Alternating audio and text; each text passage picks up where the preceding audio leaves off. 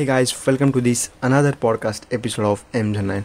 So जैसे कि मैंने आपको कहा था कि हर फ्राइडे को मैं पॉडकास्ट शेयर करने वाला हूँ. So this is a Friday and you are listening M09's podcast.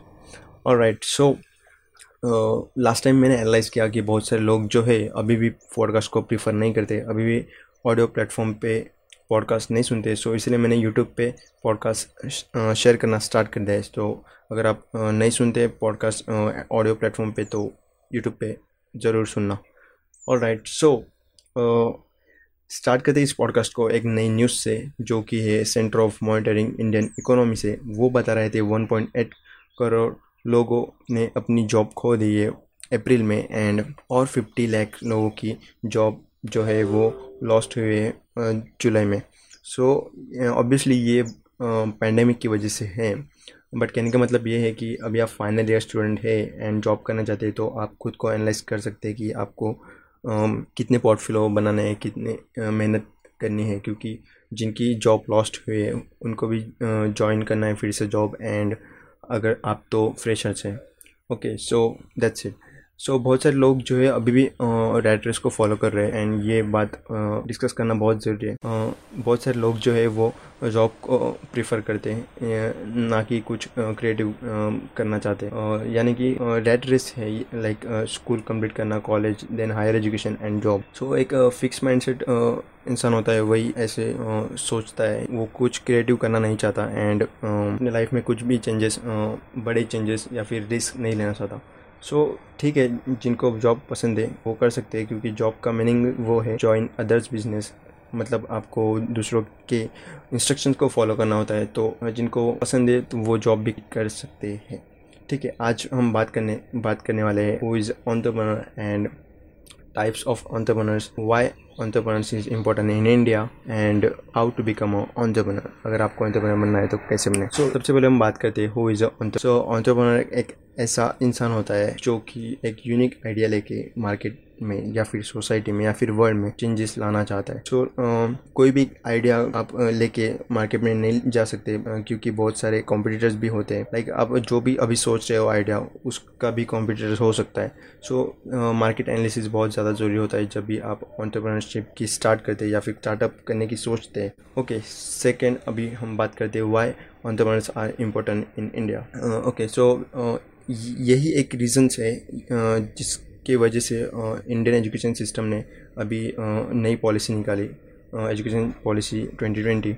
So वो बता रहे थे हम लीडर्स क्रिएट करना चाहते हैं ना कि वर्कर्स. सो जिससे कि इंडिया को ही फ़ायदा होने वाला है. इंडिया में और स्टार्टअप्स आएंगे, यूनिक आइडिया आएगी.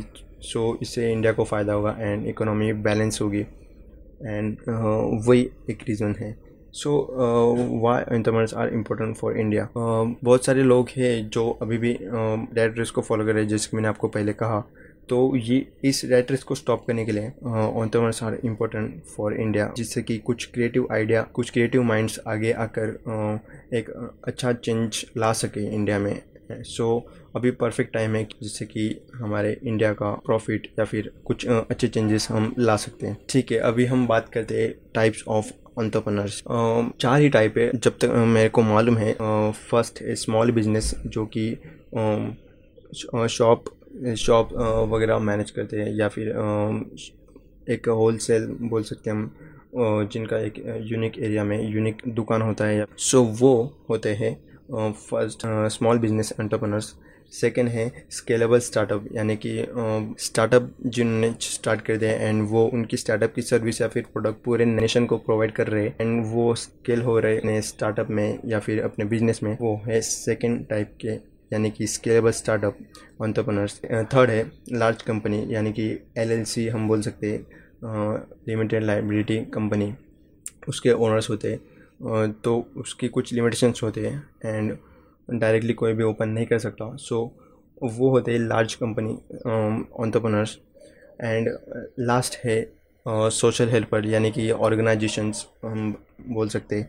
सो वो नॉन प्रॉफिटेबल होते हैं मोस्ट ऑफ दी. लाइक अभी सोनू जो कि बॉलीवुड एक्टर है, उन्होंने हेल्प की लोगों को गांव जाने के लिए या फिर कुछ ऐसे सर्विस प्रोवाइड किए जिससे उन्होंने प्रॉफिट नहीं लिया, बट लोगों की हेल्प हुई. सो वो है सोशल हेल्पर ऑर्गेनाइजेशंस या फिर एंटरप्रेन्योर्स होते हैं। ओके सो अभी हम बात करते हैं अगर आपको एंटरप्रेन्योर बनना है तो कैसे बन सकते हैं। ओके उसके पहले हम बात करते हैं जर्नी के बारे में, एंटरप्रेन्योर की जर्नी कैसे होते हैं। ओके एंटरप्रेन्योर की जर्नी एक happiness, freedom, hard work, patience, hustle, positivity and failure, ये सभी चीज़ों से गुजरती है। यही कुछ टॉपिक्स हैं जिनकी वजह से एंटरप्रेन्योर की जर्नी एक बहुत सही जर्नी हो जाती है।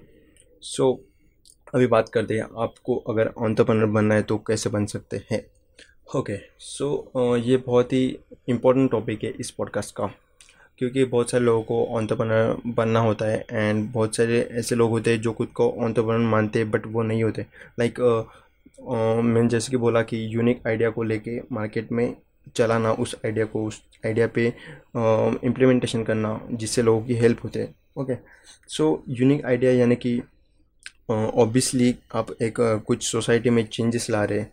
सो उस चेंजेस को चेंजेस की वजह से लोगों की हेल्प हो रही है तो ही आप एंटरप्रेन्योर कह सकते हैं। यानी कि ऐसा नहीं है कि मतलब कोई भी आके कुछ भी बिजनेस स्टार्ट कर दें एंड जिससे लोगों की हेल्प नहीं हो रही, या फिर बोल सकते कि फ्रॉड बोल सकते, या फिर मतलब हेल्प खुद की हो रही है, मतलब खुद को उससे फ़ायदा हो रहा है बट लोगों को नहीं, तो वो एंटरप्रेन्योर नहीं बोल सकते। ओके बाकी बिज़नेस के बहुत सारे टाइप हैं जिसमें लाइक हर एक बिज़नेस लोगों की हेल्प करने के लिए होता है।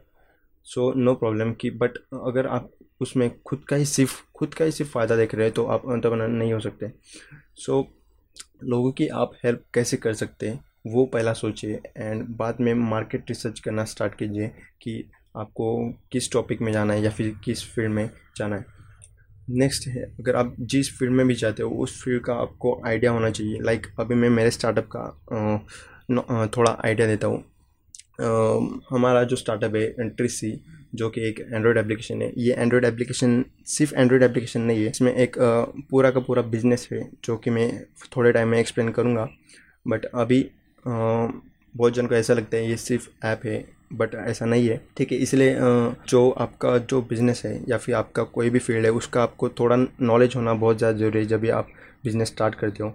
सो अभी मैं स्टार्टअप में हूँ एंड मेरे स्टार्टअप की फील्ड है फ़ोटोग्राफी। सो फोटोग्राफी में मुझे इतना ज़्यादा नॉलेज नहीं था, इसलिए मैंने एक इवेंट अरेंज किया था जो कि मुंबई में था एंड उधर हम बहुत सारी कुछ चीज़ें ऐसी सीखे जो मुझे बिल्कुल मालूम नहीं थी या फिर थोड़ी भी मालूम नहीं थी। तो इसलिए आप जिस भी फील्ड में जा रहे हो उस फील्ड में आपको नॉलेज होना बहुत ज़रूरी है। सो यही है कुछ स्टेप्स हैं जिससे वजह से आप एंटरप्रेन्योर खुद को कह सकते हैं एंड उस फील्ड की नॉलेज लेके आपको स्टार्ट करना है। एंड बहुत सारे लोग आपको डिमोटिवेट करेंगे या फिर नेगेटिविटी भी स्प्रेड करेंगे जिससे कि आपको ऐसा लगेगा कभी कभी कि आपकी आइडिया नहीं वर्क करेगी, बट ऐसा नहीं है। अगर आपकी परफेक्ट मार्केट रिसर्च है तो आप ज़रूर सक्सेसफुल हो सकते हैं। आपको खुद पे विश्वास करना चाहिए एंड खुद को ग्रो करते रहना चाहिए एंड एक ऐसी लर्निंग को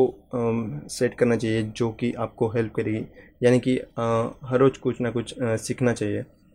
सो यही कुछ पॉइंट्स है जिससे कि आप एक बेटर एंटरप्रेन्योर बन सकते हैं। ओके सो आज का टॉपिक हम इधर ही स्टॉप करते हैं। आई होप आपको समझ रहा होगा एंड समझ गया होगा कि मैं क्या बोलना चाहता हूँ। So that's it for today guys.